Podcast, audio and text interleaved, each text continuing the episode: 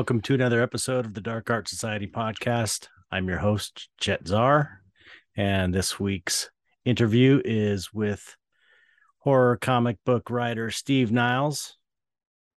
You may have heard of him. He's a big name in comics and uh, a friend of mine and uh, a really great interview and a really cool guy. And uh, we had a really fun conversation and so that's coming up. I did it yesterday. Now I'm recording the intro and editing this thing. I'm doing all of this while still preparing for my, my show, Zombie Death Bots, at Copro Gallery on uh, opening Saturday, October 8th. And uh, 2022, in case someone hears this in five years. um, so that's going on. I'm still preparing for that. I am paintings are done, shows hung, it looks great. And now I am working on proofing prints and signing them and getting those ready. And I got to do some wall hanger frame corners, paint them. So I still have some work to do, but the show's essentially done. So I'm happy to have it done. Show sold out again. This is the second show in a year. I probably talked about all this already, didn't I, last time? I don't know. I can't keep track of anything. Um, I'm happy about that though. I really appreciate all the all the people who support me and believe in my artwork because this has been a long time coming. I've often said, you know, my um shows used to sell like you know, a good show, I'd sell about half of the paintings during the show, and then the other half would sell throughout the year, maybe, and then there might be a few that never sold, or I don't know. There's like there's a few hanging around that haven't sold, but to to sell a show out before the show opens is a really uh, big deal, especially two years in a row. I am uh, uh, uh like I said, it's been a long time coming. It's been 20 years I've been working to this. So,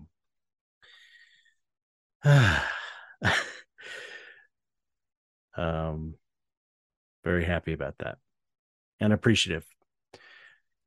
Uh, so yeah, I'm getting ready for the show, and that's pretty much it. Getting ready for the Zombie Death Bots show, and um, I've been focusing on getting the YouTube channel happening, the Dark Art Society YouTube channel happening whenever I have time.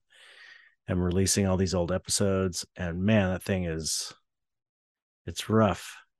It's rough getting that going. I've got so much content on there now, and it just seems to slowly, slowly creep up with new subscribers and and more views. It is going upward slightly, but it sure is not taken off like wildfire, but I wasn't expecting that. I heard it was difficult.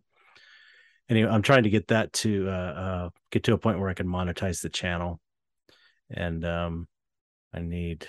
I'm about halfway. I need you need need a certain amount of um, watch hours and subscribers, and I'm about halfway on the Dark Art Society YouTube channel so any any anything you can do. Again, I talked about this last podcast too. Anything you do to help that, watch the episodes, like them, subscribe, all that stuff, it would be helpful. Um because I do want to keep this podcast going and I want it to get out to more people. Ooh, yeah, I guess there's not much more to talk about. I was to do the drawing for the Skull Shop skull this week, but I just can't do it. I can't do it. I got this show coming up. Everything's consumed by this show. So maybe next week, sometime this month for sure. Um, it's Halloween month. It's October. I'm so excited about that. I just wish I didn't have so much going on. Uh, lots going on. Anyway, enough of my rambling. If you want to uh, subscribe to the Dark Art Society Patreon, please do at patreon.com slash dark art society And you can join for as little as a dollar a month and support the podcast and get your name read on the air. And this week's names are Maggie Fedorov. Thank you so much. Mr. Creep upped his pledge. Thank you, Mr. Creep. Uh, Jonathan Glass and David King. Thank you all so much for supporting the podcast. You are keeping it free for everybody else. And I really appreciate that. Well, this may have been a boring intro, but I can't think of anything else to talk about. I'm too distracted with everything that's going on. I'm surprised I even got this episode out.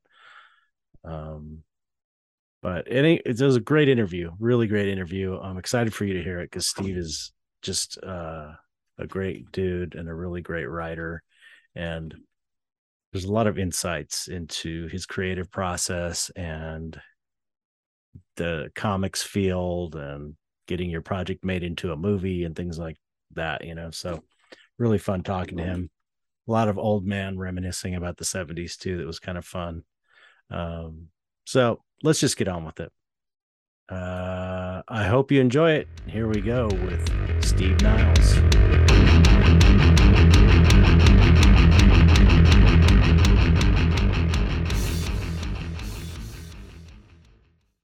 What's up, Steve? Got you with the mouthful of coffee there. Yeah, sorry. Trying to stay awake. I, hope, I hope I'm not that boring. Um, no, no, no. I do. You, uh, I, I've been doing for a while now ca- caffeinated water. Oh yeah. Ever tried caffeinated work? water? It's pretty good. No. It, it's like they have it in like uh, fizzy water, flavored fizzy water, and it's mm. caffeinated, and you don't really taste the caffeine. It's just dangerous because you can drink, you chug it like water, and all of a sudden you're just like, That's what I was going to say would be the danger for me.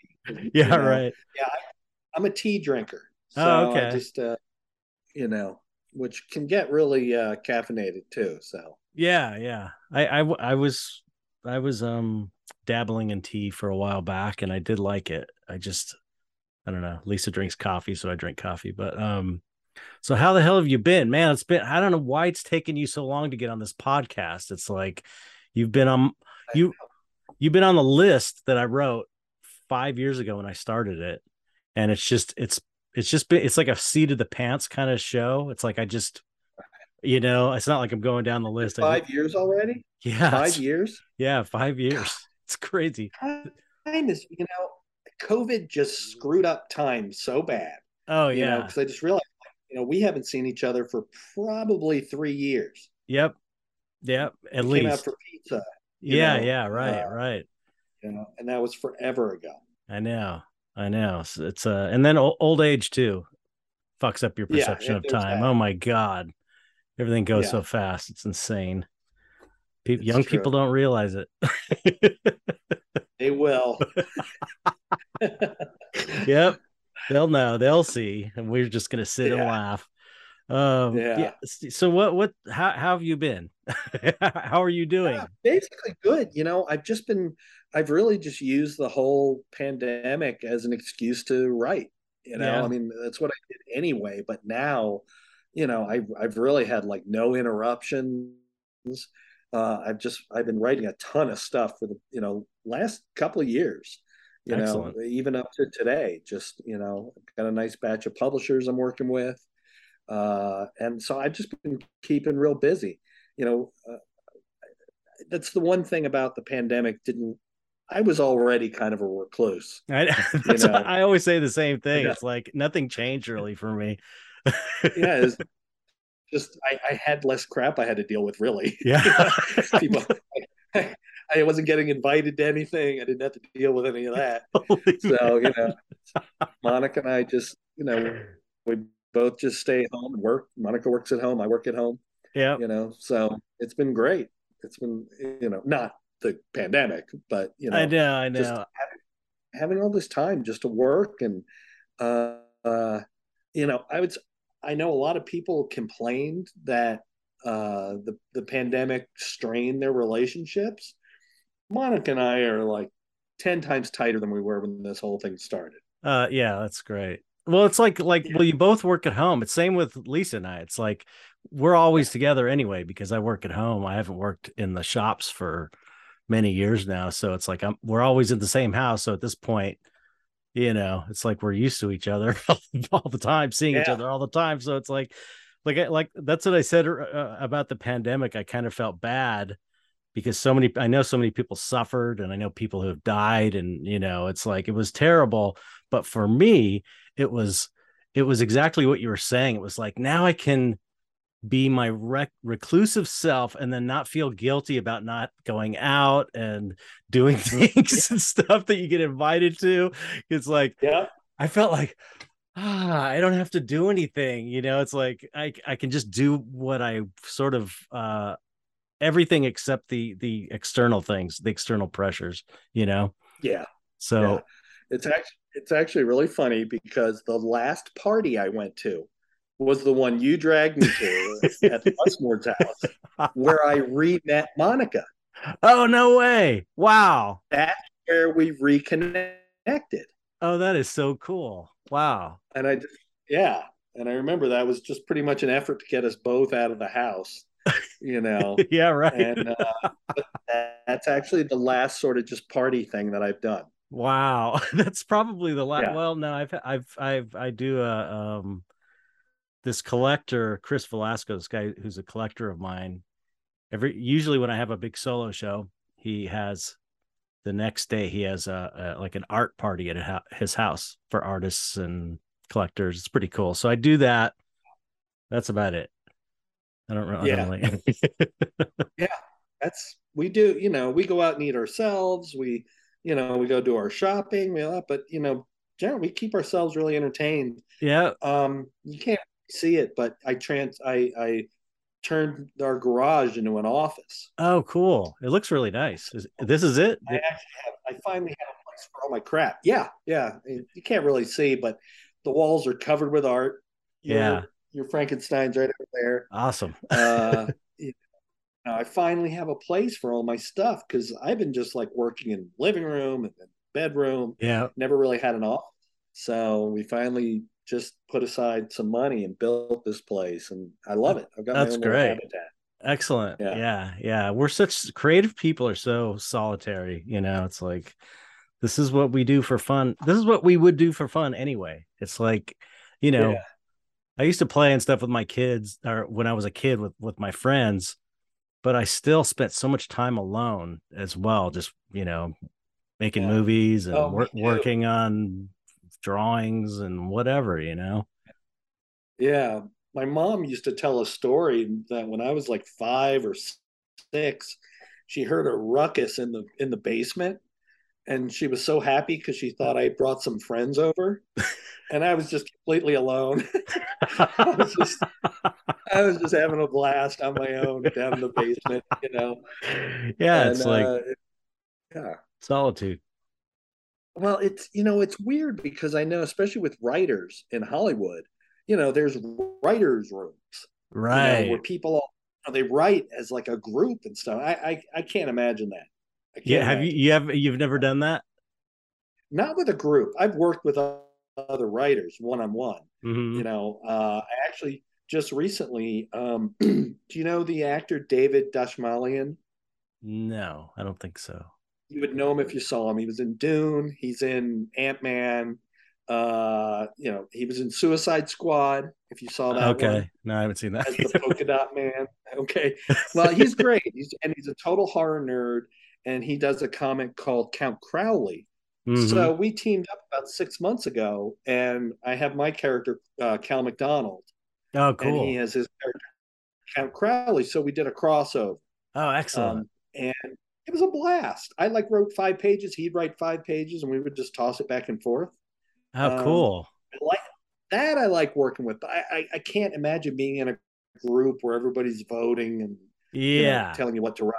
That would be yeah. very difficult. Yeah, yeah. It seems like you'd have to have a person like a head writer who would kind of like make the final calls on everything because otherwise yeah. everyone would be fighting to get their ideas in. I imagine.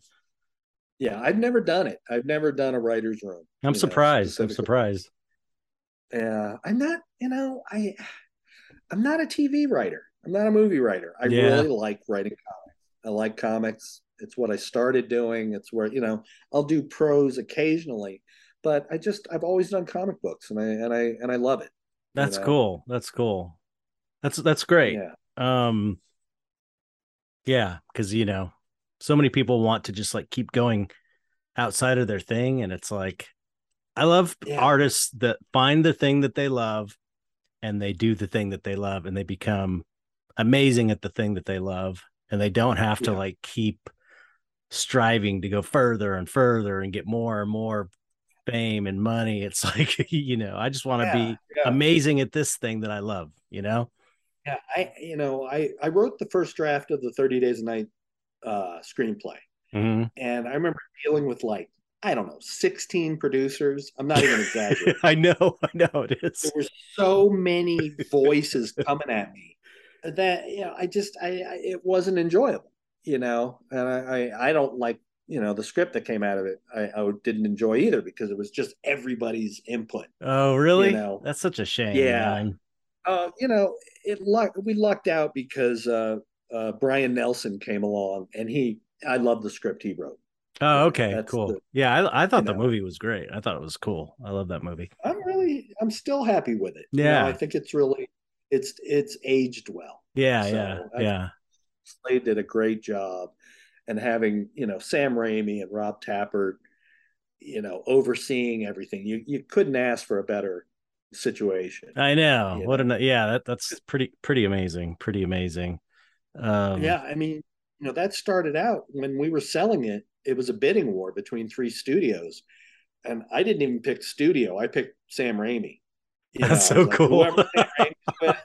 That's who you. That's what I would have done, man. Totally. That's that's yeah, so cool. Yeah. That's the way to do you it. Got to go with the horror pedigree. You know? Yeah, yeah, yeah. So what what's that like? I mean, I, it's like I have no idea. I mean, I know what production is like working in effects, but I've never like pitched a movie or been on the that end of it to where you're dealing you know, I've always been, or my my experience has been a pair of hands in a makeup effects shop, twice removed yeah. from what's going on, and then you see all the, the, producers come in and say make it ten percent less scarier and all this stuff, and then you just are sitting there sculpting. But it's a whole different story, you know. If you're you've got this project that's your baby, and then and then you got sixteen producers you're dealing with. And I just, yeah, it's like I, I I've always wondered what it's like. Like, what is the process, and and is it is it as insane as I think it is, or it's just it like... is pretty insane. I mean, that's one of the reasons why you know these days I just kind of you know when I, have had a couple. We had a Netflix show yeah, a couple yeah. years ago, mm-hmm. um, stuff like that.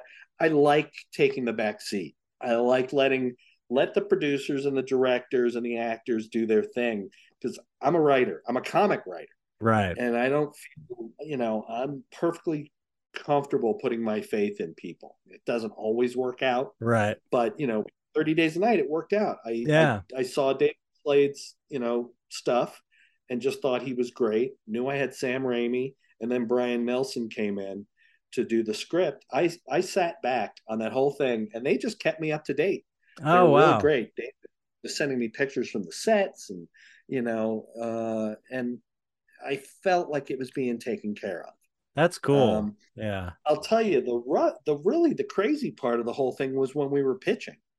You know, because we it got a little heat just the mention of the comic. You mm-hmm. know, so there were people wanted to hear this pitch. So I must have pitched like 15 places. You know, in just wow. a couple weeks. You know. It's- and you go in and you do the same thing over and over you know do you have and, to do the do you have to do the it's this combined with this. You know, they always say that like it's. I, always avoid that because I always, you know, I never know what to say. You know, you know I mean, like if you're excited, it, Dead. Yeah, I don't know. You know? if you're excited about it, though, it seems like I know that I can. I'm like a mush mouth for the most part. Um, but but when I'm excited about something I'm working on, I can talk about it.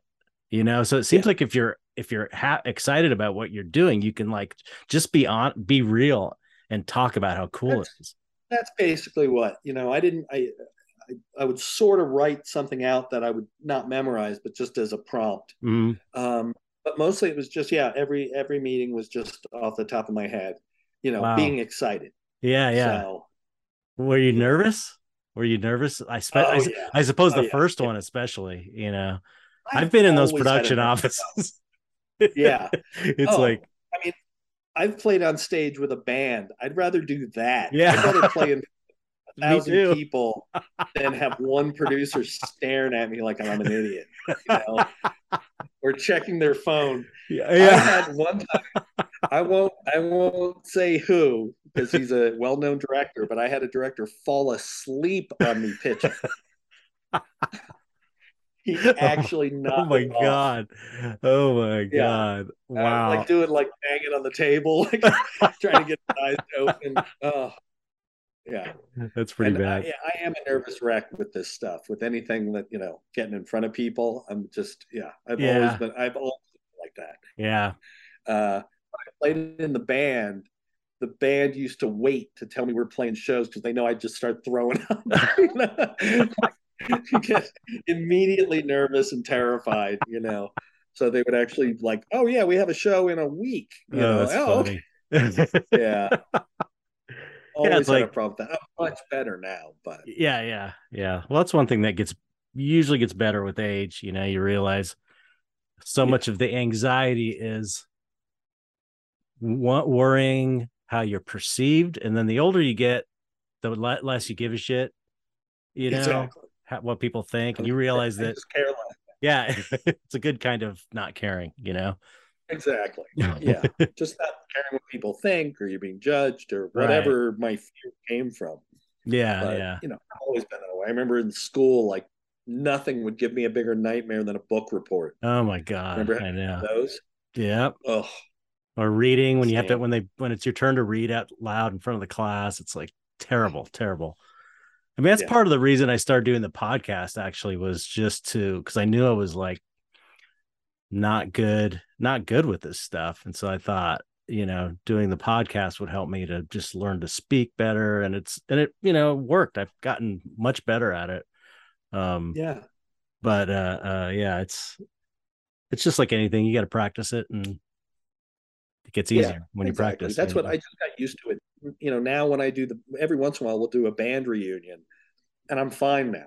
I'm fine. Yeah, oh, that's cool. After all the years of just being horrified, you know, now I'm fine. You know, Yeah. did you know my my doesn't matter. yeah yeah yeah all the pressure's off.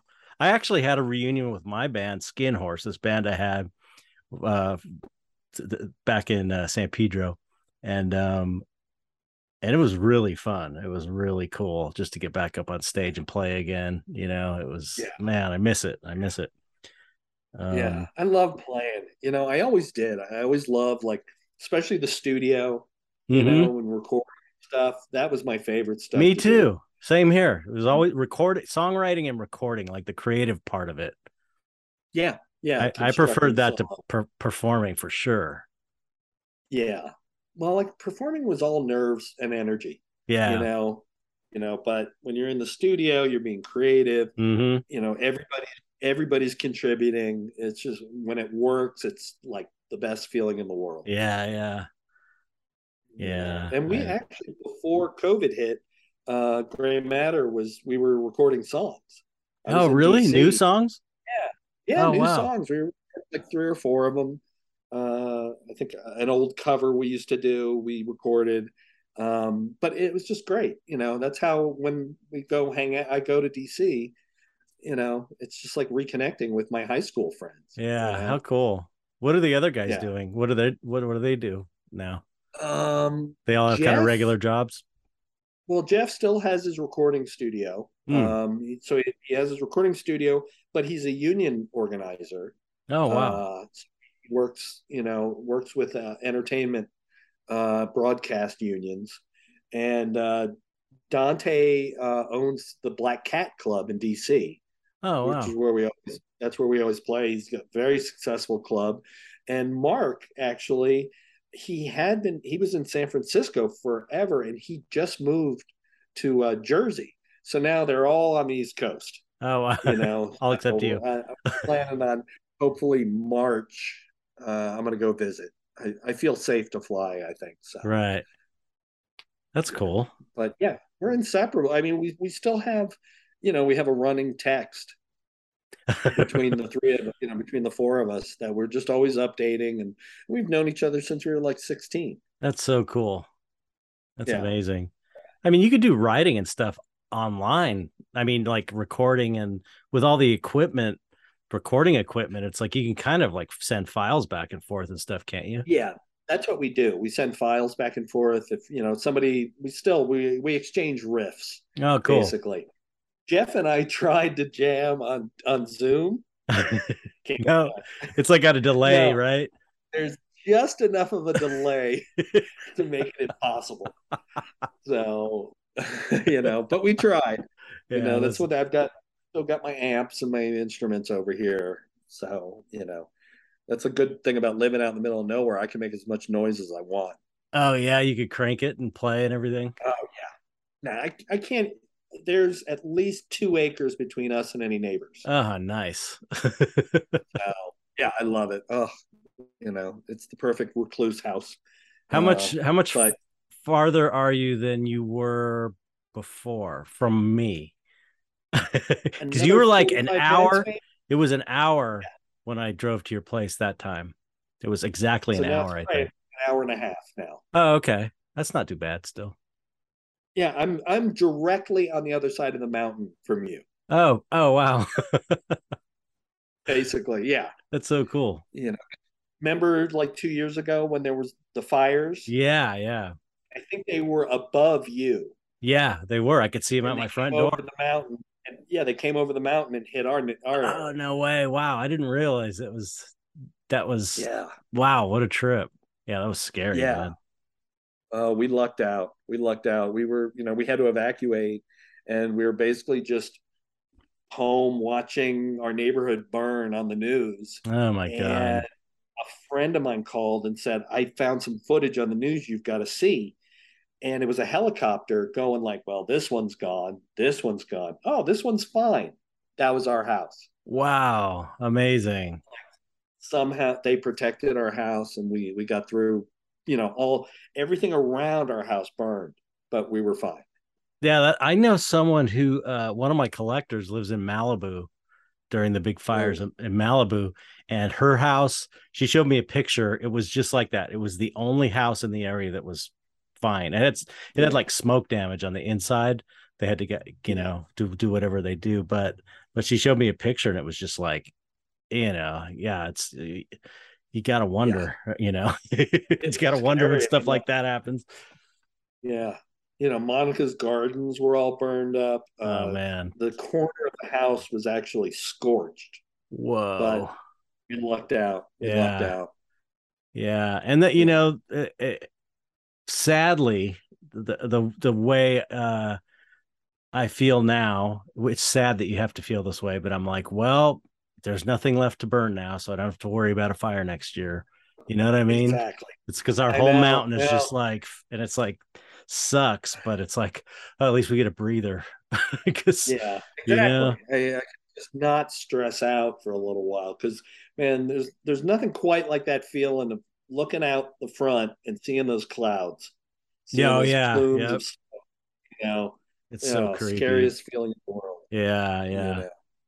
But at the same time, it was really odd because we were in friends loaned us their guest house for two weeks. And it was literally like a small hotel room. And we had all the dogs and the cats.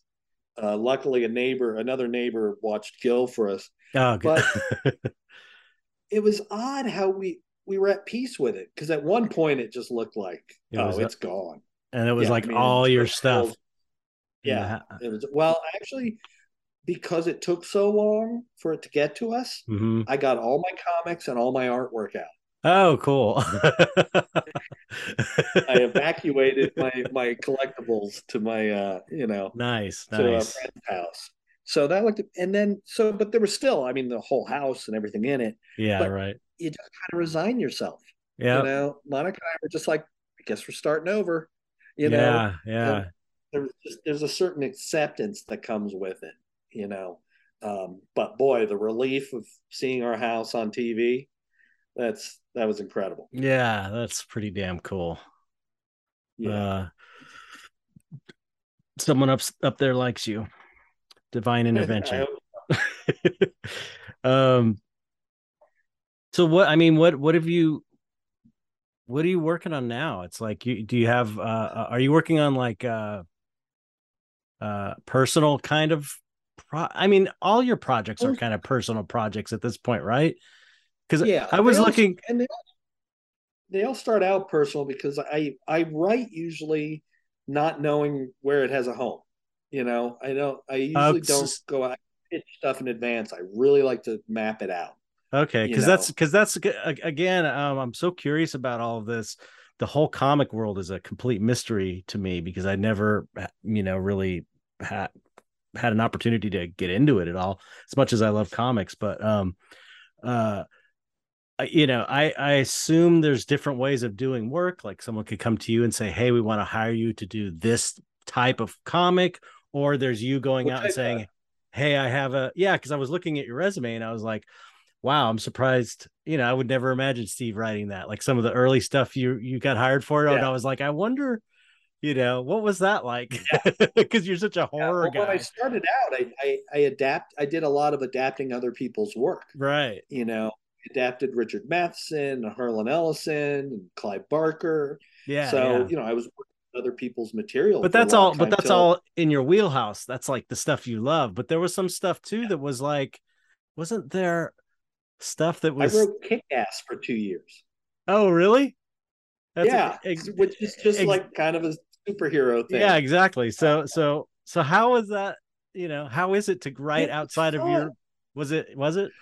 It was really fun. You know, I, I mean, I grew up on a lot of horror stuff, but with comics, you know, it was Spider Man, the Hulk, Fantastic Four, you know, all the stuff in the 70s that I just love, Batman. Mm-hmm. Uh, so I have the love for those things. Okay. Most of my collection is superhero stuff from the Silver Age. Okay. Um, so when I got offered the opportunity, you know, I, I took it, you know, because yeah. it was really fun. I, my my natural inclination is to do horror, right? You know, but it was really fun. You know, two years of a superhero thing was kind of fun.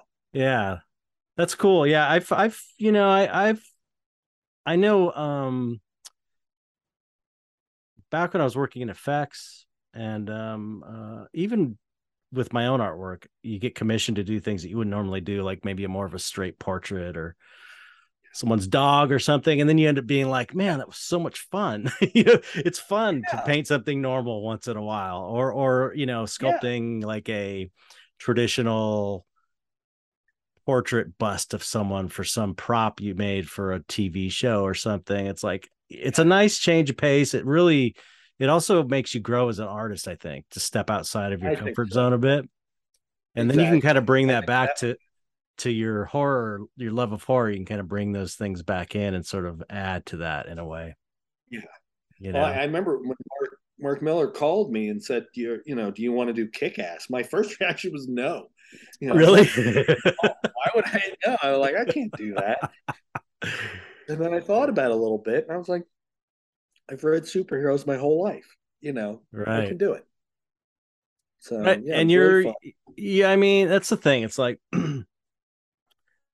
creative people can do all kinds of different things.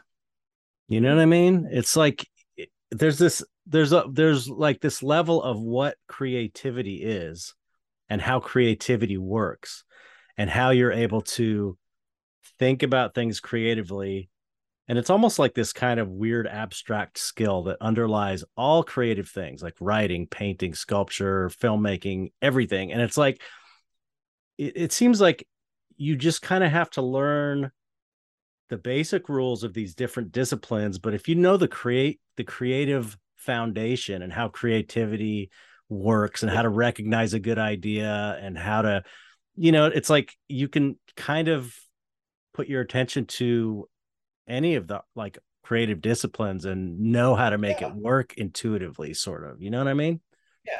I still with like kick-ass i still had the same goals you know right right i wasn't trying to scare people but right i still wanted to you know i want to have characters people care about right. want to have a plot that wasn't expected. Right. You know, still it's it's you're you're right. I mean, it's still the same tools. Right, it's right. just how I'm using.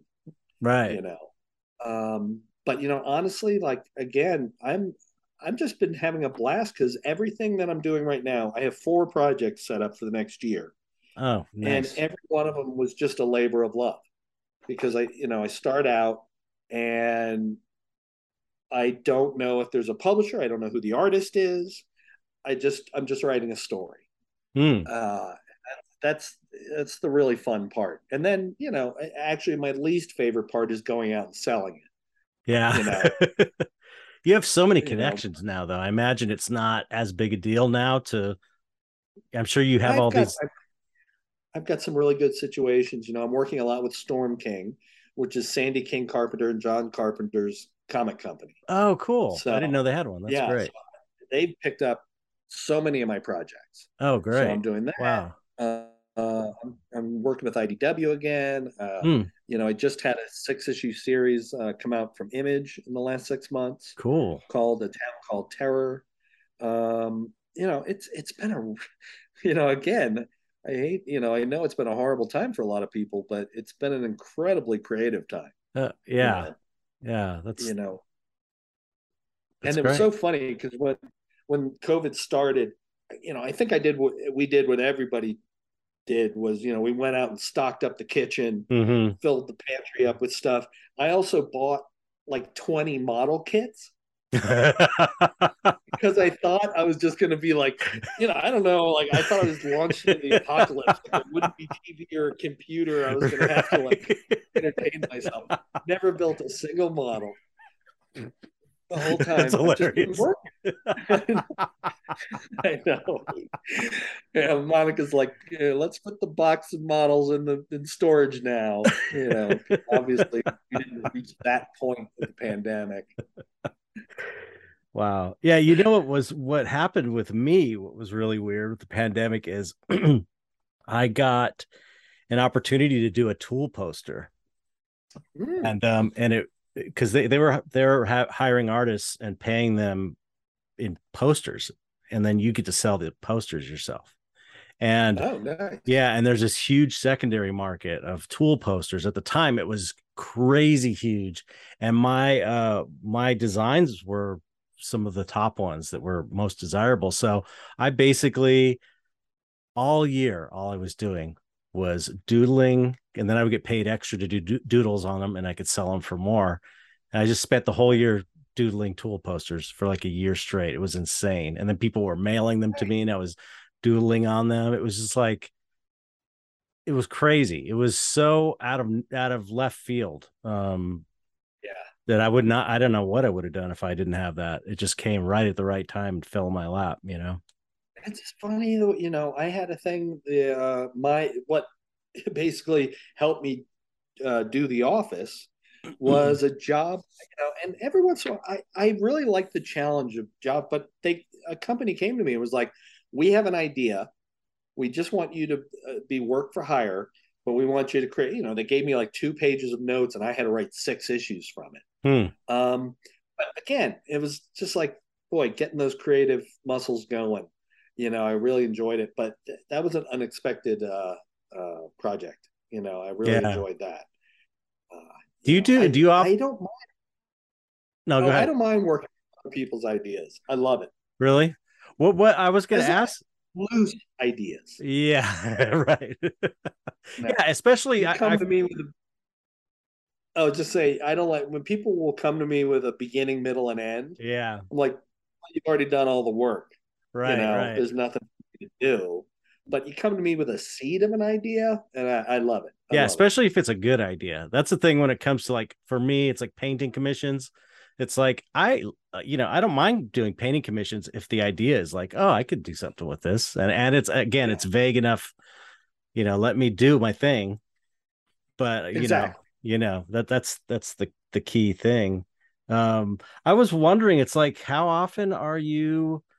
uh how often are you just work for hire you pay me once and i do this and they own everything versus how often do you are you able to keep do you ever get to keep any of the rights of the work you yeah, do most, like the image books 100% This is we, part of we, this is what you negotiate with these companies. It's like it's kind of up for negotiation. that's, that's Image's deal. I mean, mm-hmm. Image is just a fantastic company. They make their money off publishing, and they don't they don't care about the entertainment. They just don't. They don't dip into wow. people's rights. That's cool. So they're they're a really great, exceptional company. Um, but you know, other companies, I'm 50-50 partners. You know, there's okay. some some publisher, you know, take little pieces. There's one company I work for, it's just we split evenly among me, the artist, and the and the publisher. You know, so okay. every deal is different. You know, right. every deal is completely different, but you know, most of, except for the you know, I uh, uh, Kick Ass was obviously work for hire, right? You know, so I don't want any part of that. Um, and this werewolf thing I did that I can't remember. can't remember the title right now. was a work for hire thing, you know. Wow. Yeah, I understand. I, I know. That's like people ask me. People ask me, you know, uh, uh, about the podcast. It's like I'm like I was I was talking to somebody. Oh, I need to have this artist on the podcast, and they were like, "You already had him on," and I was like, "No, I didn't. I didn't have him on the podcast." And then they sent me a link. I was like, "Oh man, I don't even remember doing that interview." but it's like that on the all the oh, mo- all all the movies I've worked on. It's like yeah, I don't. I some I have just no memory whatsoever. I don't even have no memory of it. It's like it was so long ago. It was it's crazy. It's crazy. I was actually looking. I was looking after I asked you to be on the podcast. I was looking. I was like, did I have Steve on already? I can't. I had to go look through because yeah. I was like, maybe I yeah. forgot. It seems like I would have had him on by now. I have, you know, people will come up to me at conventions and they'll be like, "This was my favorite scene in this book you did." I'm like, mm, I have no recollection of that. you know, just don't because you know you do your thing and you're on to the next. Mm-hmm. You know, I don't spend a lot of I don't I don't read my own books. Right. You know. Right. Yeah. Yeah. Have you ever you know, done that? Have you ever done that? Because I never done it I never listen to the podcast. That's one thing for yeah. sure. I've done it with the, the, prose books for Cal McDonald because I was trying to fig- remember what I was doing. Okay. Uh, I had to write some new short stories last year. Mm. So I went back and read that. Other than that, no.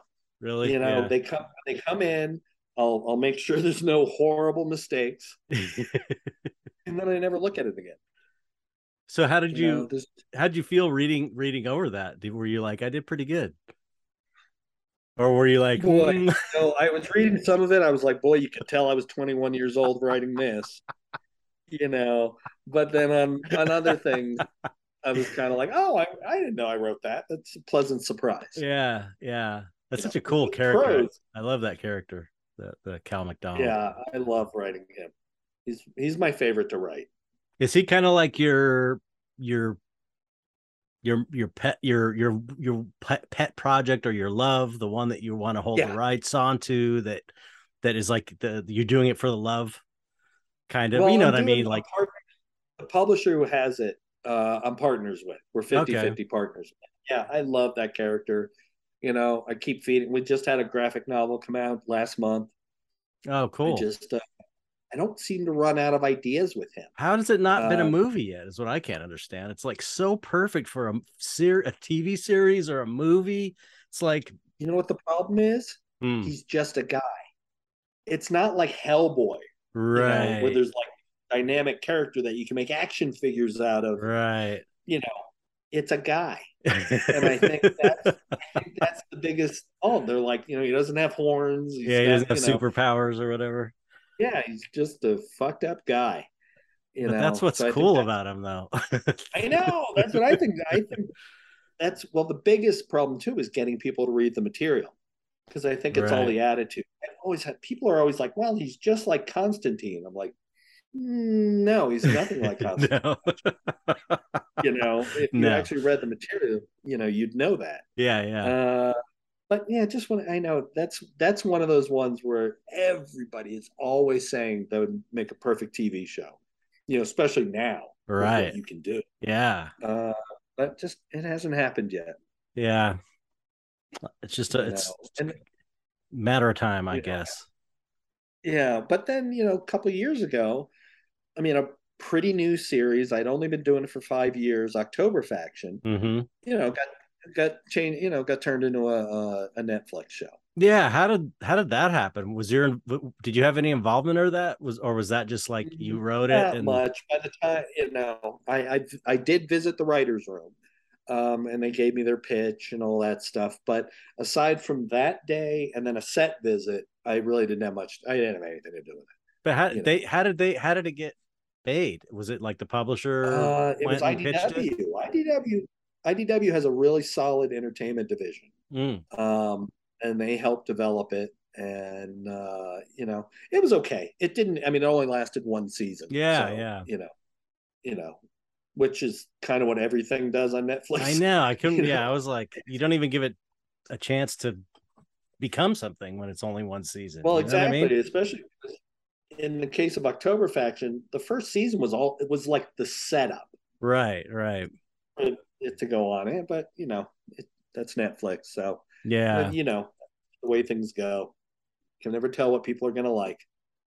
Yeah. Have you ever thought about like I know this is crazy and probably the answer is no, but have you ever thought about like independently creating a a uh like a short for a project that you would direct? Oh, I thought about it. Yeah. There's a couple projects of mine that I would love to, you know, see through, but you know, I just I don't even know where to start. Yeah. You right. know, and like I mean, you know, we have that. I like being in my little cave, doing my thing, and I can't imagine dealing with all those people to make a short, dealing with you know having to direct all these people. Yeah. I, I, I just don't. I don't know if I have it in me. Yeah, uh, I, I think about it. I sure think about it a lot, but the, the right situation hasn't happened. Yeah, you know, I was asked to um, direct a music video at one point. Oh wow! And I was just like, I don't have a clue you know, it, it, wouldn't be fair for me to say yes because I'd be coming in just like, you know, you want me to juggle too? More I can't do. You, know? you, you used so, to make movies when you were a little kid, right? Like me. Oh yeah, Super Eight. Yeah, yeah. Super Eight. Super Eight. It's like yeah. I I swear, and it sounds crazy, but I feel like because I because I was doing that shit at nine years old, I was filming, yeah. editing, and understanding how to make set up a narrative and things like this just just by doing it and i really feel like like i kind of have it and, and being such a huge fan of movies and just watched million i mean like super nerdy about movies and cinematographers and sound design you know eh, just nerdy yeah. stuff about films and so i i feel like just knowing that I feel like I could do it if I just had a little bit of like technical knowledge about just basic things. I feel like I, I kind of have it in me as to know because I feel like I, I can tell a good movie and good pacing yeah. and th- things that most people don't yeah. think about. But I really feel like it comes from getting into film at such a young age and being such a movie oh, nerd yeah. at such a young age, you know? Yeah, me too. I mean, you know, remember the first movie we when we met, um, we met on MySpace, if you recall. oh, damn. Uh, isn't that hilarious? And uh, we were talking about Night of the Living Dead. and Night Living Dead is like the one movie where I'm just like, I love that movie on so many levels. Yeah, yeah, um, totally. one of them is that they just went in fucking Pittsburgh. I know it's amazing. I it's amazing. That. I know it's so it, it's so punk. It's so punk rock, before punk rock. It is. You know?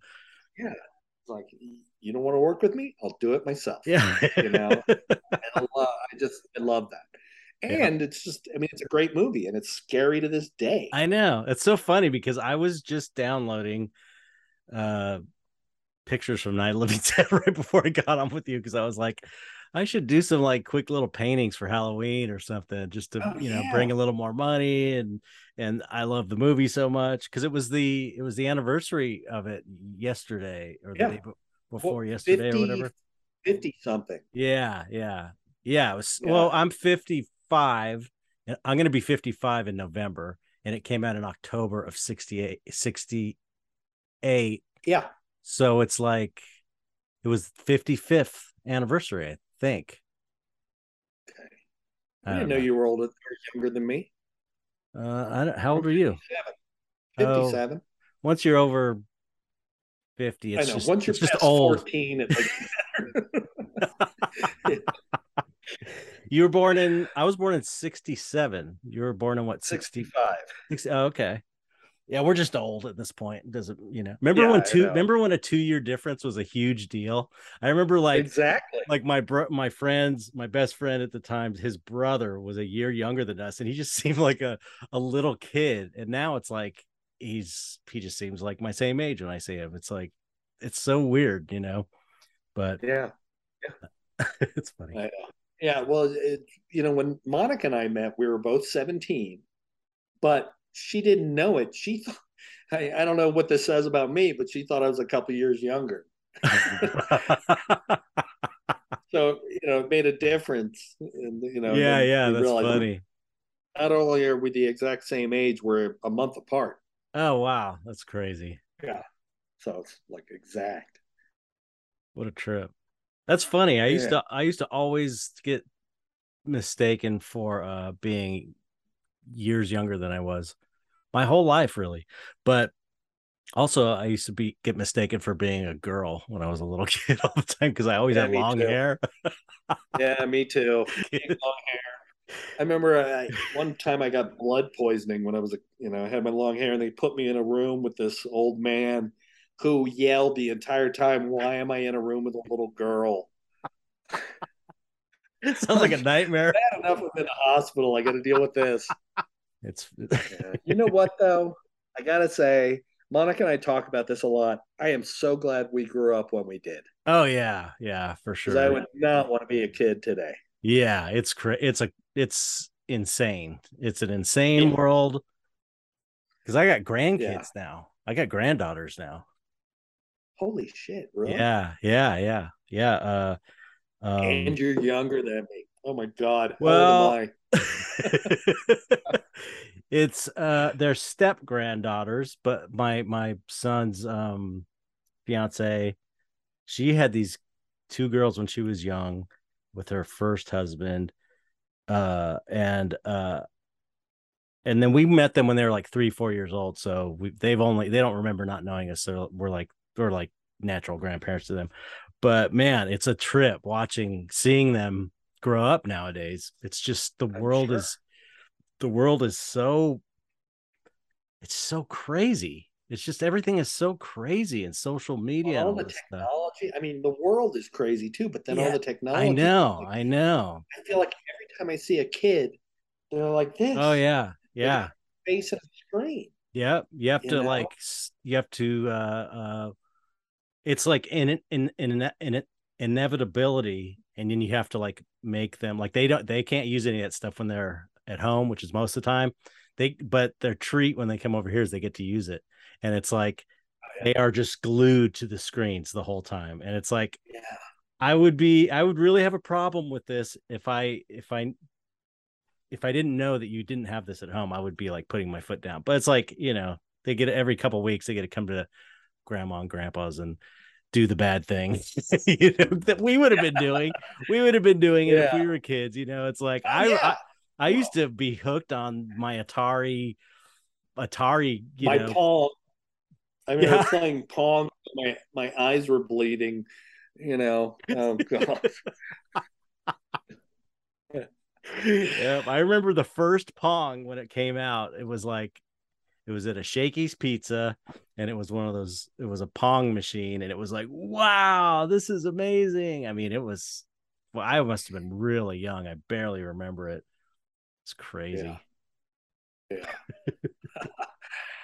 yeah. But I still, you know, I feel like our time wasn't eaten up by technology. You know. Yeah. Yeah. Which is why uh, we were off. I was making movies and mm-hmm. building stop motion models. And, you know, just all this I yeah. always trying to do something.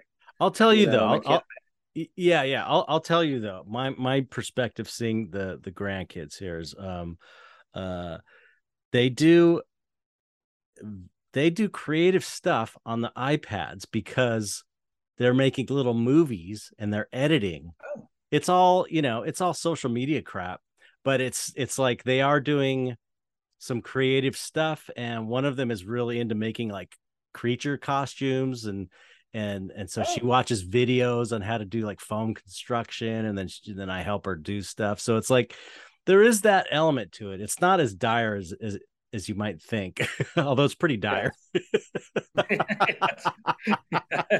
Yeah. There are some positives yeah. to it because it's like i just i think like man if i had access to non-linear editing when I was a kid. Oh my god! Remember be... our editing? Yeah, the little cranking, cutting it by hand and taping. Oh, oh yeah, yeah, yeah. I was so into it though, man. It was like once I started editing and I and I learned, I got a little one of those little cutter things, and I got the yep. tape. It yep. was like, wow, this is so cool to, to watch. Kmart everything. had Kmart had a whole brand called Focal and you mm-hmm. could get the Super 8 camera, you could get the editing, the little tiny editing bay with the crank, you know, the, the, the film cutter, the tape. Oh, I remember all that stuff very well. Yeah, and drop. You remember you had to drop it off. You drop your film off at the drugstore and wait for what was it, a week or something, and then you'd get a it week. back. Yeah, and then yeah, you'd. It was a week, and it was three and a half minutes. you got three and a half minutes of film, and then you got yep. you had to wait to get it back to see if it came out or not. I remember doing like some stop yep. motion stuff with my Star Wars figures and then realizing yeah. after waiting to shooting everything, waiting a week, getting the film back, putting it on the projector, and then realizing that you needed a tripod for that shit. Cause it was all like sure so I was did. just like hand holding yeah. it a movie because I didn't know. yeah. I had one of those little uh cord things to click yeah, Yeah, me too. Yep. Yeah. That's when you start getting oh, I love that shit. really pro. Yeah, at that point it's like I had a tripod and I had one of those little clicker things and I did a little stop motion clay. I ha- I was just thinking I have I still have all my old most of them, my old Super 8 films and I've been looking at places to transfer it on to digital before they yeah you know there, there are places you can do that yeah yeah, yeah. I, I need remember, to do that. Uh, do you remember Cinemagic magazine? Oh yeah, hell yeah. Uh, uh, Starlog from the Starlog. Yeah, I about... still I still have a bunch of those. Yeah, those yeah. were great, man. Uh, great resources. There was a good one on mask yeah. making and and building yeah, armatures. Yeah, yeah. Armatures. I used to build my own armatures and buy my own liquid latex and you know it was so fun. Monsters. Oh my god, it was so fun. So fun. I would you know, I was I was very lucky because I my mom indulged the hell out of me. Hmm. You know, I'm like, Mom, I need a gallon of liquid latex. Don't ask. you know. Yeah, yeah. And, that, you know. that was my situation was the same. My mom was super supportive, and it's like if she, uh, you know, she'd get. I remember her giving me like, I don't know, whenever a new uh Aurora model came out, her giving me me being like five years old this was crazy. Her giving me, I think it was two dollars. I think it was two dollars or three dollars. Yeah, yeah. so I take two bucks, walk all the way down, you know, way way across the major intersection in San Pedro, Western Avenue. Go in, pick my model out. You know, give them the two bucks, come back home and build it. Listening to my AM radio. Oh my god, it was like those those days were amazing. So much fun. Yeah, and all by yeah. myself all alone. Yeah, me too. You know? you know, except when I would gather friends to make a movie. Yeah, yeah, exactly. You're always getting getting your friends to come and be in your movie, and they're like, "What are you doing?" Yeah, exactly. I know. Trying to turn my idiot friends into actors. Oh, I wish you know. I think my sister has a beta tape with all my Super 8 stuff on. Oh, cool. I have to try to find that. Yeah, yeah. That stuff's you got you gotta you gotta. It's amazing. I, I actually yeah. when we we did uh the when that Mike Carell made the documentary about me, we um digitized we did my sister had a bunch of old family home movies that she had digitized so we could use them in the movie. And mm-hmm. so we do have like a ton of old family stuff of me like dressed as a black cat on Halloween and stuff. like I'm two years old shit. oh, that's great. Yeah, yeah, uh, it's pretty great. But I want to get my my movies because I've got some pretty cool ones. I've got like a, a stop motion clay, like a Conan guy, like a, a warrior that fights a big snake with a like a giant mouth, and he like cuts the head off, and then it falls over and bleeds, and then the story just ends. Yeah, oh, sounds great. uh, oh, I miss my. I remember I used to. Um, I would build um, spaceships. Um, I would, you know, build the frames out of balsa wood. Oh wow! I would buy battleship models. Oh, that's cool. You were like kit bashing, kit bashing before yeah. it was cool. yeah, I was like cutting stuff up, and you know, I would glue them all over, and then do the uh, airbrush to yeah. weather them. Wow. You know? Yeah, you were. Then I would like hang them on strings and try yeah. to make them. You know. Did you burn them eventually, uh, or blow them up with the firecrackers? Because that's usually what every ended up. single one of them. For an, you know, there had to be the big explosion scene. you know, I would buy like flash powder. And oh wow! you know, stuff like that, but it never worked. We would you know? get firecrackers and then cut them open and then break them in half and then uh, mm. squeeze out the gunpowder and just get as much um, of much yes. of that together as as we could and then stick a fuse in that just talking to my friends like i used to go up on my roof all the time and run around on the roof because i was like a latchkey kid so we could do all kinds yeah. of crazy shit because no one was watching us i would go climb up on my roof and just be playing on the roof i mean um, i can't if my kid went on the roof I, you know i would fucking oh. freak out oh, I so well, i used to jump off the roof what's know, that we lived in a we lived in an area in virginia where there was a lot of construction.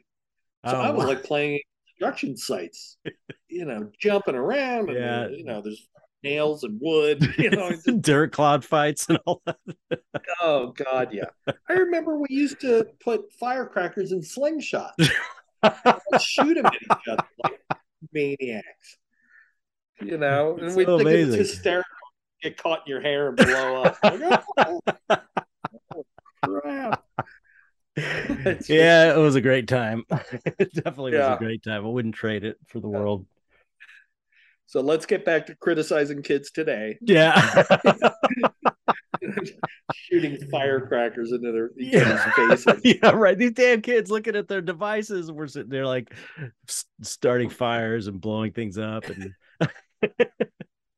okay, anyway. Let's... I... anyway. No, no, no, no, go ahead. What were you saying? Oh, I just remembered that. Do you remember the that great toy from Space Nine, 1999? The the big they had the One. Yeah, yeah, yeah.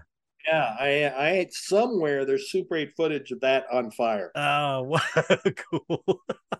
now I'm just thinking about it. Man, I'd, I'd love to have that toy now. Oh yeah, yeah yeah the, the the the toys were amazing in the 70s in the early 70s they were really cool and the late 60s too because i used to get like some of my brother's hand-me-downs um but uh yeah i remember there was like a cool submarine a gi joe submarine that oh yeah like the little single single yeah. submarine it was like some... i remember the apollo set remember the apollo i don't know if... oh yeah yeah that's right that's right yeah oh. yeah I forgot all that. yeah, they were like epic. These toys. Yeah. Uh, anyway, God, now we we really sound old. People, you know. I know. I know. okay, let's talk about you. Let's talk about what you're up to now. Uh, do you have any any stuff that you you can say, or is it all kind of like secret what you're working on? One of these little pet projects I've been working on is I wrote uh, a graphic novel about my days playing music.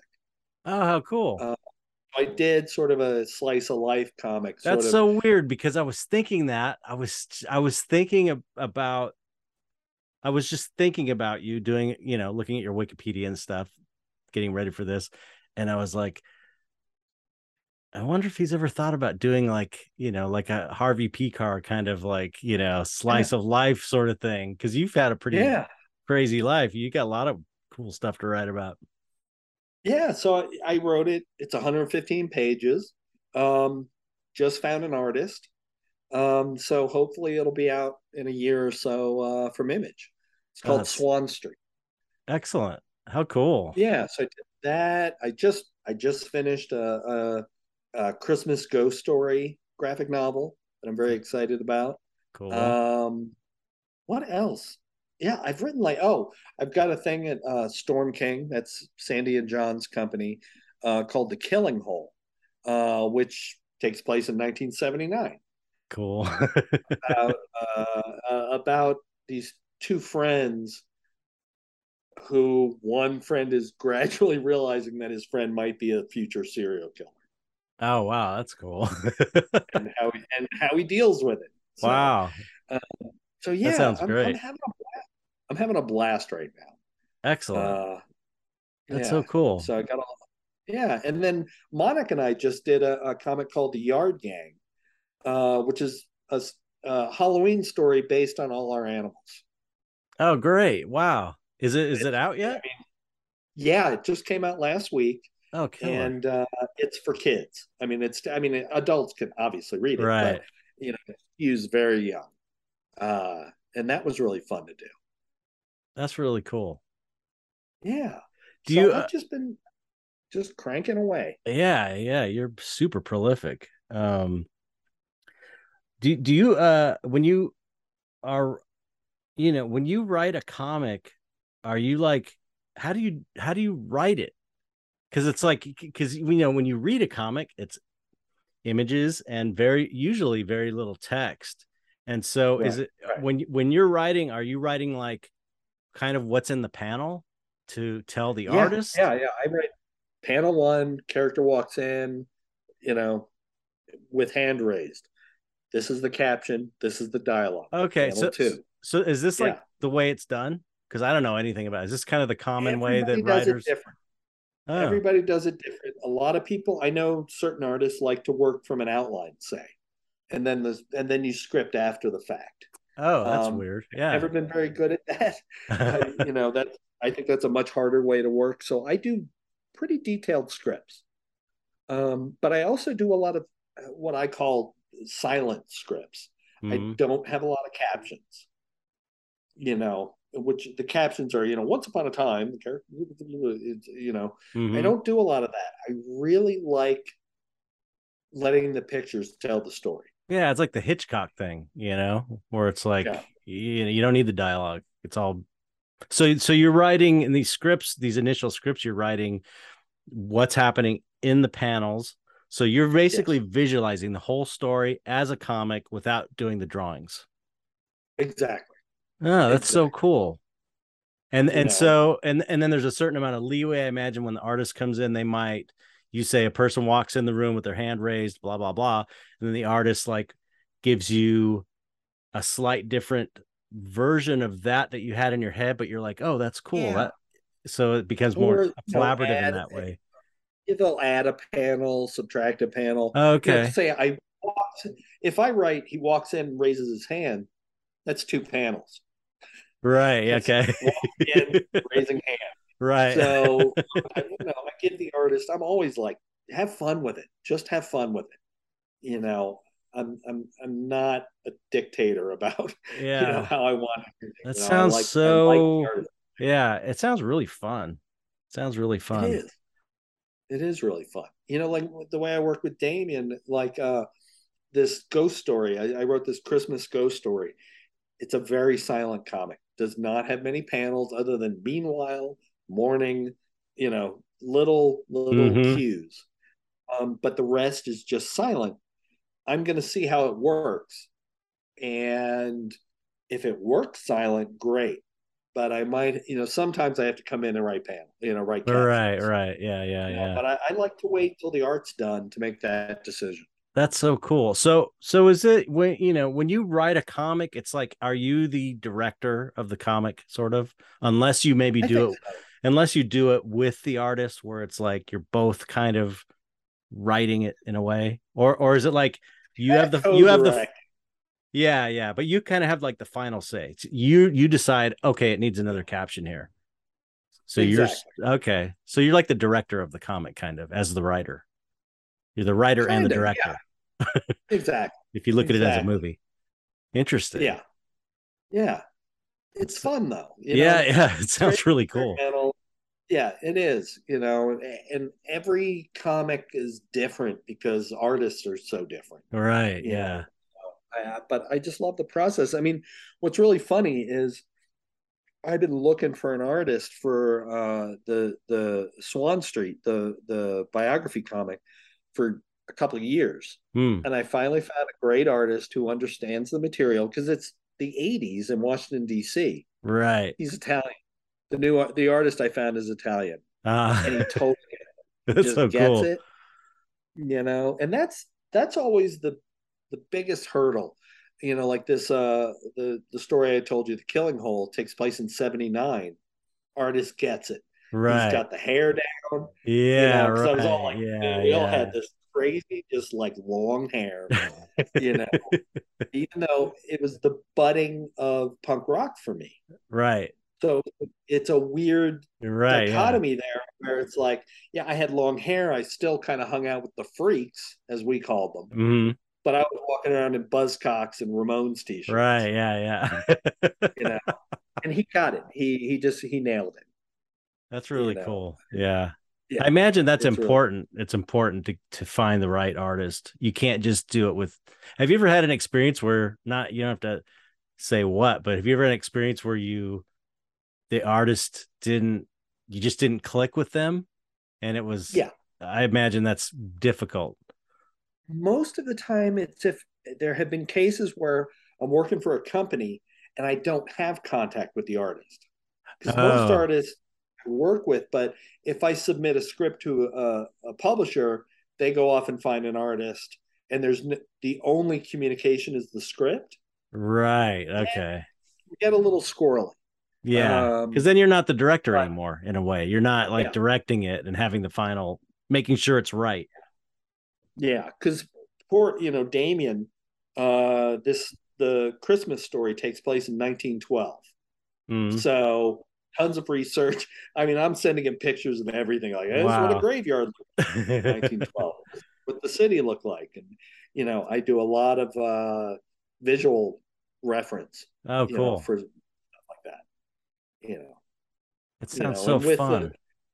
The, uh, with the 70s one, I didn't have to give the guy anything, and I was like, I was basically ready to go. Like, just go watch Over the Edge. You watch it. You ever see that movie? I over which which one is that? Matt Damon's first movie about teenagers in a planned community in Colorado. Ah man, I can't remember. Oh, I'm sure I've seen it, see but it. okay. You'll all have right. like it's like it'll be like a deja vu rush. I'll write it down. cool. Good Um, soundtrack. Okay, cool. I'm sh- I, I bet you I've seen it, but I will I will look for it. Um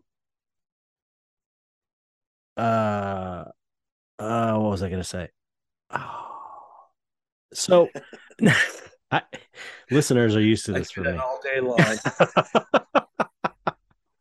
um I was gonna say, uh yeah, it seems to me so much like so much fun. And and so are you think you're thinking in comics? When you write Yes. stories, you're thinking in comics. You're not thinking necessarily are you is it like are I you write an outline first, and the outline is very much like a movie outline. okay? You know, Right. I I, I, I write a little more flowery, more description, what's going on in the characters' heads. Mm-hmm. You know, okay. a little more descriptive. Then I take that and I convert it into a comic. Okay. And you think You in know. terms of like frames and how it's, you know, Yeah. yeah. Yeah, So it's, it's fun. yeah, it's it's, it's like it I- sounds amazing. I love what I do. yeah, yeah. Know, sounds like so much fun. 'cause It's like you could it's like you get to make a movie, but you don't have to deal with anybody. exactly, exactly. You know, just tell a story.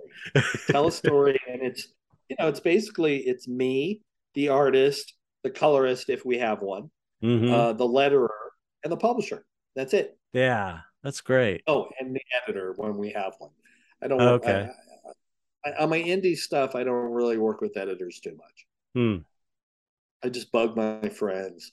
I send them Yeah. scripts. And, you know, poor Monica, she has to read everything. You know, how are I mean are how are comics doing these days?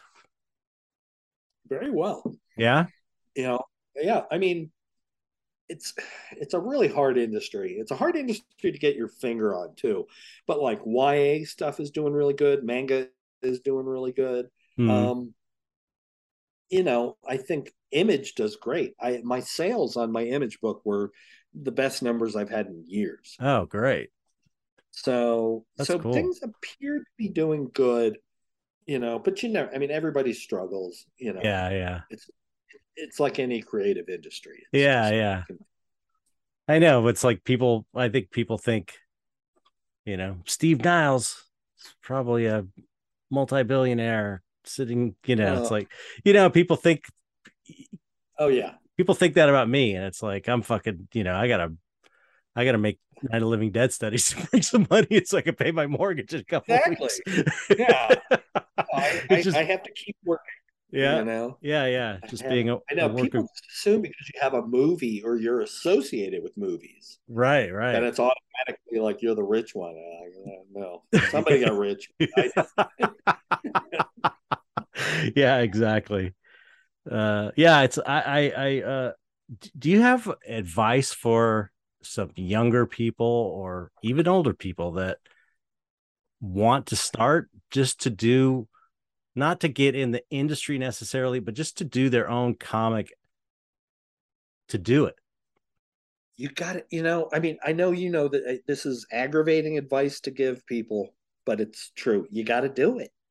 You can't sit around talking about it.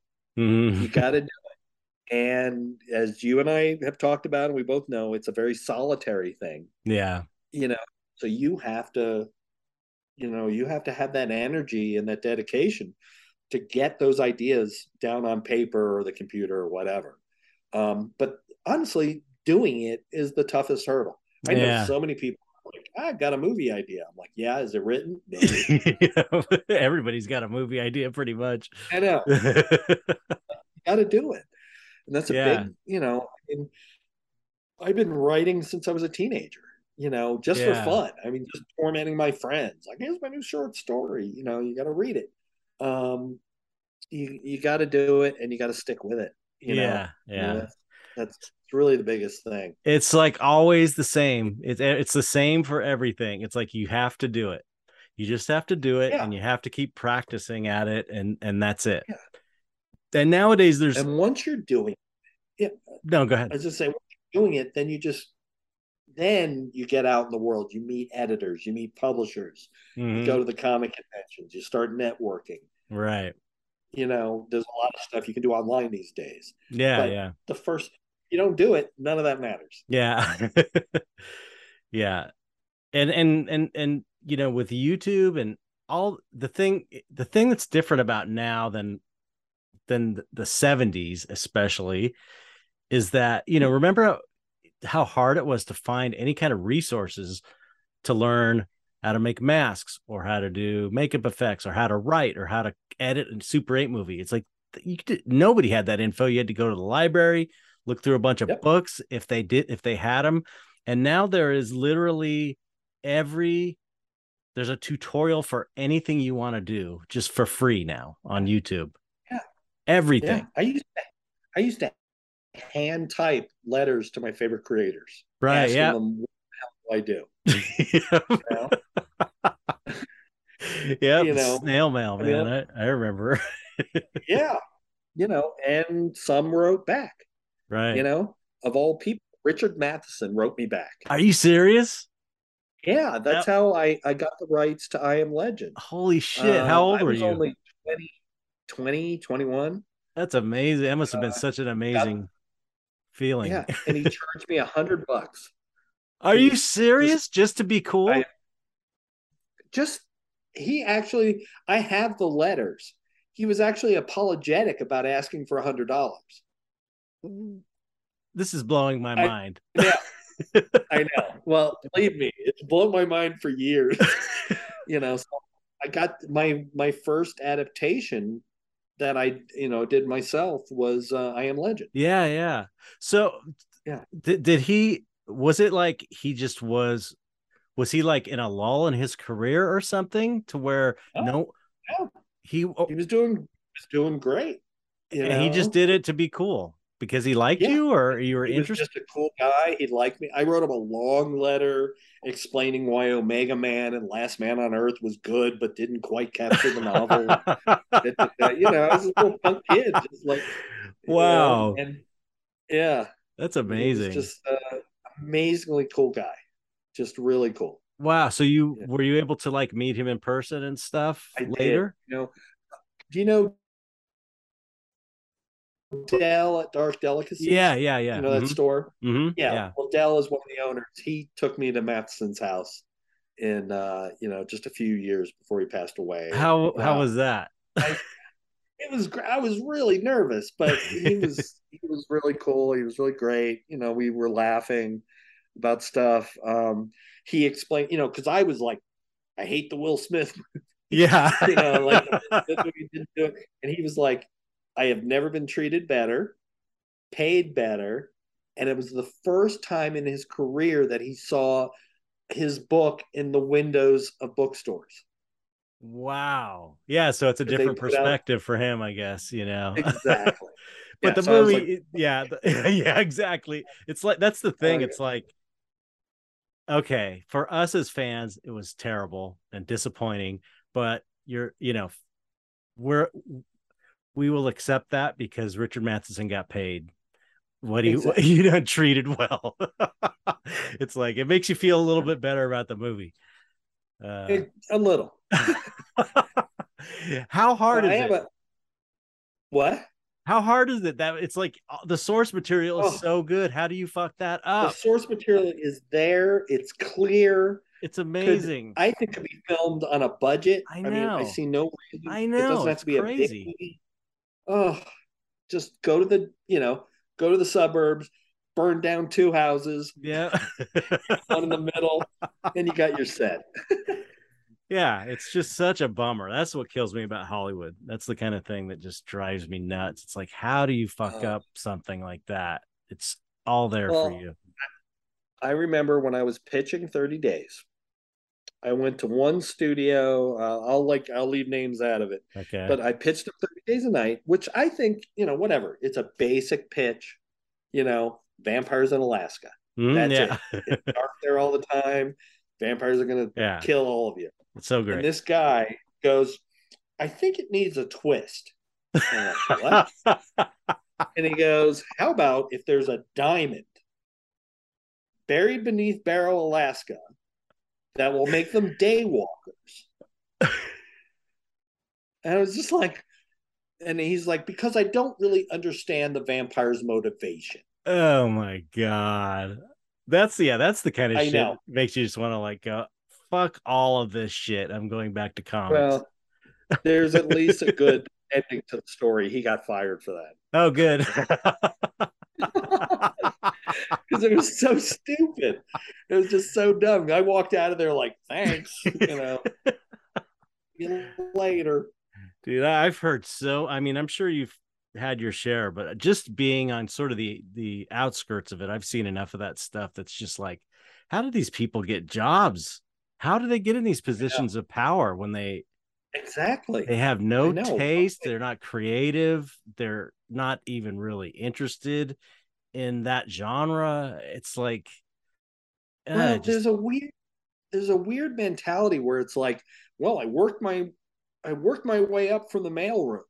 It's like, what does that have to do with entertainment? Yeah, right. you know? I'm not sure that yeah, I mean, I understand right. you, you understand how the companies work. Yeah. but it, it's how creativity like eh, getting up to an hour and a half. Um uh, oh, cool. Yeah. Um. Yeah. It goes. It goes by quick when you're having fun. These conversations. Oh, yeah, it did. Yeah. Um. No, I like this though. I like just the nice and conversational. Yeah. Yeah. These are the these are the best interviews. I think. Um. Yeah. I still. I, I still. Do... Oh no. Go ahead. Oh, I was just gonna say I I did a comic based. Do you know Dio? Yeah, the band. Yeah, yeah. Mm-hmm. So I did a comic based on one of their albums. Oh wow. uh, Demon cover album. Yeah, so yeah. I did a cover of that, and oh my god, the podcasts for that were excruciating because I'm not a metal guy. Oh yeah, yeah. I know. You know that that's that that's. uh I don't know if if you want to have this on the podcast. Do you, are we? I'm recording, so oh, I don't. Oh, it's fine. I don't care. Okay. Yeah. Yeah. That's funny. Um, you know, I I run into this situation a lot because of the kind of artwork I do. People assume I'm like a metal guy, and it's like I like I like metal. Uh, I like some metal, like I like ACDC, I like Black Sabbath, yeah. I like you know, kind of like the the classics, and um. Yeah. And there's some stuff like Mastodon I like, and there's like new, you know, I'm so, so out of the loop, but but uh, you know, I'm more of a like a punk, post punk, whatever you want to yeah. call it, type type person. And it's like, you know, my artwork doesn't really necessarily reflect that. You know, people, it's like it's very like associated with metal album covers. So people just and I have long hair too. It's just like it just fucking grows that way. I don't like try and grow my hair long. It's like this is what happens when you don't do anything. Yeah. yeah. It's called being a bum yeah, up in, Know. It's like this is. But, you know, with that, I just did my re- research. Mm-hmm. I listened to the album. I talked to his widow. I, I, figured out what the story was supposed to be.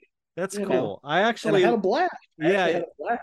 that's cool. That's cool. I like. uh I do like Dio. The Dio was.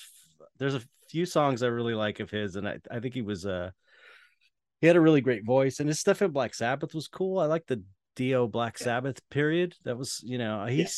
he seemed Dio was like I don't know. There was a lot of cheesy metal happening at that time and Dio aside from the videos, you know, the the music was I thought was cool. It was pretty, you know, yeah. wasn't like a lot of the cheesy stuff that was coming out at the time. But um Yeah. Uh, I had fun with it. And, and his widow was so cool. Yeah, he seemed like a really like, cool guy too, from what I've seen in interviews yeah. and stuff. You know. Yeah, because I was being, you know, I was asking questions and stuff, and she was just like, "It's just Ronnie hunting demons." you know, like, oh, it's like, okay. yeah. Well, that makes that a lot this is the thing though, because there is more of a I mean, there's kind of a connection between punk and horror. There is a, a thread there, but there's more of a connection between metal and horror you know yeah. and it's and so it, it is weird to not be like a full-on metalhead and be a full-on horror person you know what i mean yeah i'm sure you feel this yeah. being a yeah. punk guy you, just out of curiosity what do you listen are you listening to anything new these days or just I, basically older music or? i still listen to the same old i listen to you know i'm still a huge no means no fan i'm still a huge devo fan it's like you know it's like Fugazi and yeah. stuff that I, I, can't. Although there is a band called um Invasives, and you, I know you haven't heard of them because nobody's heard of them, and they're amazing. They're amazing. Invasives. Invasives. If you look at them on oh, Bandcamp, Bandcamp, I actually like contacted them and said, "Let you can use any of my artwork you want for an album. I love you so much." And they were like, "What?" I was like, "Free of charge." They were like, that's so cool. No one's ever said that to me before. They thought I was like after something. They were because it's like they hardly they don't do any social media. They just play live gigs. They're a Canadian band, and they they're kind of they're they're in in the style of No Means No a bit, and I'm really into that kind of three piece, super tight, fast, aggressive, yeah. but like weird changes and stuff. And so I, th- yeah. they're probably the newest band I've kind of been into lately.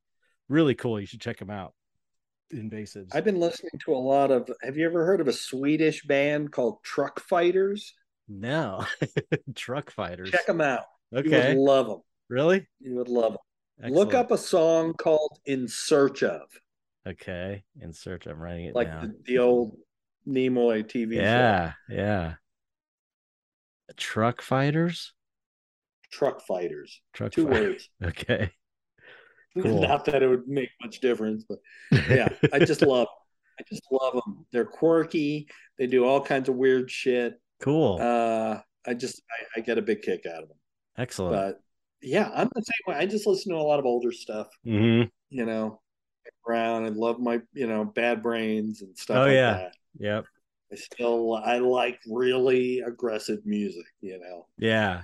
You know, it's a trip. Um, yeah, yeah, you know, it's like nothing nothing beats it. Um I interviewed a guy named Mitch Horowitz. I know Mitch. You know Mitch, the writer. The art The what? Oh. No, no, this is a writer. Horowitz. I'm thinking. Oh, I was thinking the art dealer. Hmm. Okay. And he's like a um positive mind metaphysics guy and he writes about that sort of thing like visualization and occult magic and stuff like this because i'm into that stuff too. And i had him on the podcast. It's it like two or three podcasts. Really really amazing episode. And uh, what first kind of turned me onto his work is he's got he's like our age and he's got a black he's got the black hand black flag bars tattooed in his hand and he's got bad brain he's always wearing bad brains t-shirts. And it's so cool nice. because because i'm reading through his books he's like a punk that is kind of teaching this new age stuff. It's really really cool. Or he's just where's know, he where's he out of? Where's he he's in located? new york. he's in new york. Yeah he's from new jersey i think. Name is so familiar. He's been like he's he's written for like the New York Times and all. He's like a kind of a big deal. He's uh, he gets he gets uh, like put on like TV shows for Discovery Channel about like the pyramids and you know weird right. mystical stuff. But um, it's so cool because in this one book, he his new book called Daydream Believer, which is you know base, the titles from the monkey the monkey song. Yeah. Um, it's just like I was once I started looking into him, he was like so like we were grew up at the same time so it's just like i you probably will relate to it it's really really great stuff but he talks about um in daydream believer i think he talks about bad brains and hr who was totally into um uh positive mind metaphysics because of uh i forget the guy's name the think and grow rich this old book. Uh it's like it's it's basically visualization techniques from like the 40s maybe. Dale car is it wow. is, i don't know if it's dale carnegie or no it's it's this other guy thinking uh, i gotta look it up thinking grow rich. Anyway um and he quotes that pma that uh positive me- mental attitude. Yeah, yeah and it's and it's like he you know he's talking about hr and how he how uh, when he was a kid he discovered this book which is like a visualization book and how to manifest the reality that you want through mental focus and stuff and through mystical means or whatever. And he's like it was like talking about how it just kind of changed hr's life at that point and it was like wow. what a trip so cool you know yeah, to hear that hear talk about bad brains and hr in that context yeah. it's it's in the it's in the podcast if you check it out um oh, nice yeah yeah, yeah he's okay. Yeah, he's great. He's great. Really smart too. Um uh Napoleon Hill, Think and Grow Rich. It's like this old classic, you know, Trump was Trump liked this book back in the day. It's like this old lot of people, it's a famous book about like, you know, focusing on on things. To, anyway, I just thought that was kind of cool that this this dude's also like that is cool. Like a punk rocker yeah. like this really really great guy too um so okay one thing i have to ask you before we we we go is i read that you interviewed the members of kiss i sure did you have to tell me about this i also interviewed ozzy osbourne no way really yeah this was uh wow. i worked briefly as just sort of a gun for hire for uh, todd mcfarlane Okay. And at the time, he was putting out Kiss magazine. Oh, right. That's and, right. And Ozzy Osbourne magazine with comics and articles, you know, the whole deal. So, yeah, he had me. And I was like, especially with Kiss, I'm like, okay, I listened to him when I, in the third grade. like I was like a teenager. I was like a kid. Right, right. I, when I was nine, when I was nine years old, I was totally into Kiss. Everybody was into Kiss oh. back then. Oh yeah, I mean the the pictures with the blood all over. oh yeah, yeah, yeah. That. Oh, I love that shit so much. um, but yeah, I, I interviewed uh, uh, Peter Criss and Paul Stanley, but not Gene Simmons and not Ace Frehley. Wow. Okay. So how was that? yeah. what was it like? They were both really sweet guys. Criss, Criss, Peter Criss was like the nicest guy I've ever met. Wow. Just at the end, he's like, "Oh, next time I see you, we'll get together, have some drinks, and da, da, wow. And, you know, just." How old were you when this guy. happened? Oh, I was I was in L.A. So it must have been thirty or so. Oh, okay. Wow, yeah. wow, wow. Yeah. What a yeah. trip. Yeah, but yeah, and, I, and interviewing Ozzy Osbourne. Yeah, was hilarious. Was oh, it was it.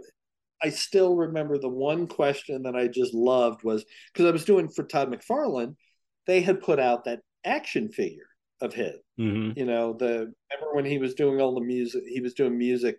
Yeah, people, Rob Zombie. Mm-hmm. Right, you know, right. Action figure. So I said, uh, "So what's it like to have your own action figure?" And he was like, "Well, you know, I work out, and I do what I can." I was like, Oh wait, he didn't get the question at all. So he talked about physical fitness for about five minutes.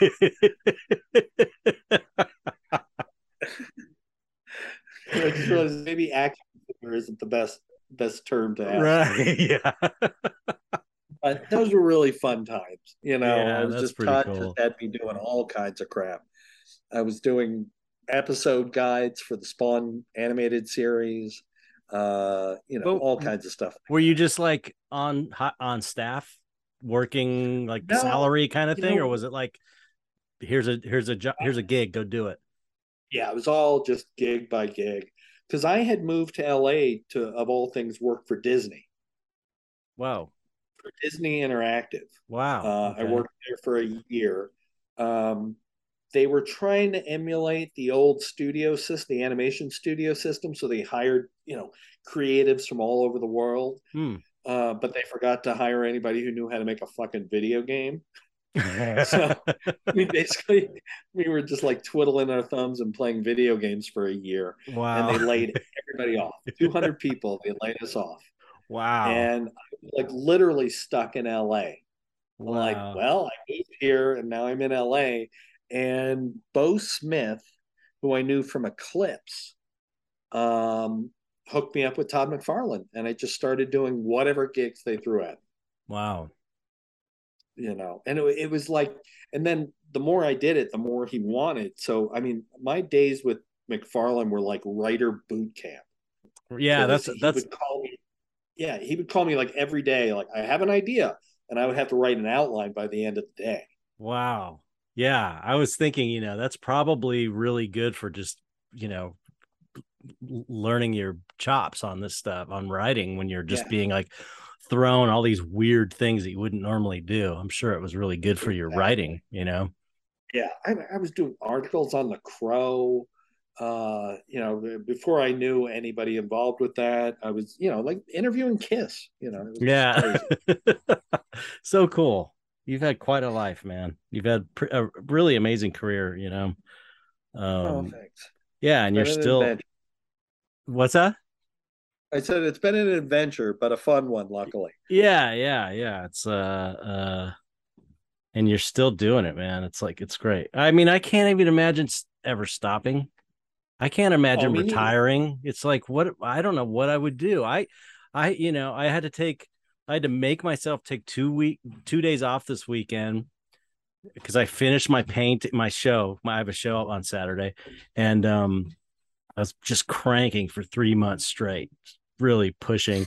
And it's like, okay, I got to get some rest. And it's like six hours into it, I'm like getting antsy. I got to do something again. Exactly. Exactly. Well, that's like, I said earlier. You know, I'm I'm sort of in between projects right now because I just finished one. Right. And I'm already like, what am I going to do next? Yeah. What am I going to, you know? Because it's fun. it's fun. Yeah. It's like this is what we do for fun. This is how we yeah. party. You know. Yeah. No, I I I really enjoy my life. I have to admit. Yeah, you got a great life. You got a great uh uh um are you? Yeah, you got a great wife, Monica. You guys are you guys are married yeah. now, and and you, you live oh, out in the middle of nowhere. You got a bunch of animals. You're writing comic books all every day. It's like, yeah, come on. I'm, I'm far from people. Yeah. you got... I couldn't be happy. That's excellent. That's excellent. Yeah, I uh one of these I am determined to do some kind of comic book at some point you know and it's like I want to do it so bad. I just have not done it. And I definitely want to work with you at some point on something. We got to do something. We got to do I something. So much fun when we when we I know. on I know. that was such a fun time. I know, I know. So uh-huh. we should do we should do something. We should do something. I mean, I would love to if if you if you're down for it. But I was oh, just I so impressed with it was funny because I remember you started typing, you know, and I was just like, whoa, how are you doing that? You're like, you know, I'm a writer. This is what I do. But it was so impressive to me because you were just like, uh, what about this? Just like writing it is like, oh my god, how did he just do that? You know, it's like a like magic yeah. magic for me because when I go to sit down and write something, I'm like, uh, it's like just my, you know, it's like I'm my my brain. I'm I'm gonna operating on this painting, you know, totally yeah. a different trip, but I am really, yeah, but I, lo- I can't I'm amazed by what you do because I can't touch it. Right. I can, well, I can stick people. Right. Know, believe me, as an artist and a writer, nobody would ever hear from me again. it's just it's know. yeah it's it's yeah grass is always greener i swear you can't do do do everything but um yeah i well, we definitely should yeah i think it's i think it's honestly i think it's a matter of just taking the time and putting our heads together you know yeah for sure yeah. Okay. Well, you heard it, everybody. We we we said it, so yeah. we're, we're, now we have to do something. So now we have to. I well, love cool. it. Yeah, yeah. Uh, well, we'll get to. I, we also, you know, got to get together at some point again and uh, hang yeah. out just for fun. Anyway, things are starting to ease up a little bit. I feel better about traveling around, being around people. So yeah, yeah. yeah. One, okay. or, one or the other of us has to come over the hill. Yeah, yeah, yeah. I could uh I would I'd be happy to come come and check out see your see your menagerie and see Monica and um yeah, and my schedule is I get my now that my show's done, things are better. So anyway, we could talk about this later, but um yeah, thanks for coming on, man. I really enjoyed talking with you. I'm sorry it took so long. I don't know why it took so long to get you on the podcast, but um it's okay. Yeah, yeah. Great it's it's uh I, I could uh, you know I could keep talking to you for hours, but maybe just another you can come on another time. Maybe when you've got like a new uh comic that's coming out or something that's going to be released you know and you get to promote it or whatever but just any excuse yeah. to get together and talk yeah you know absolutely be great that.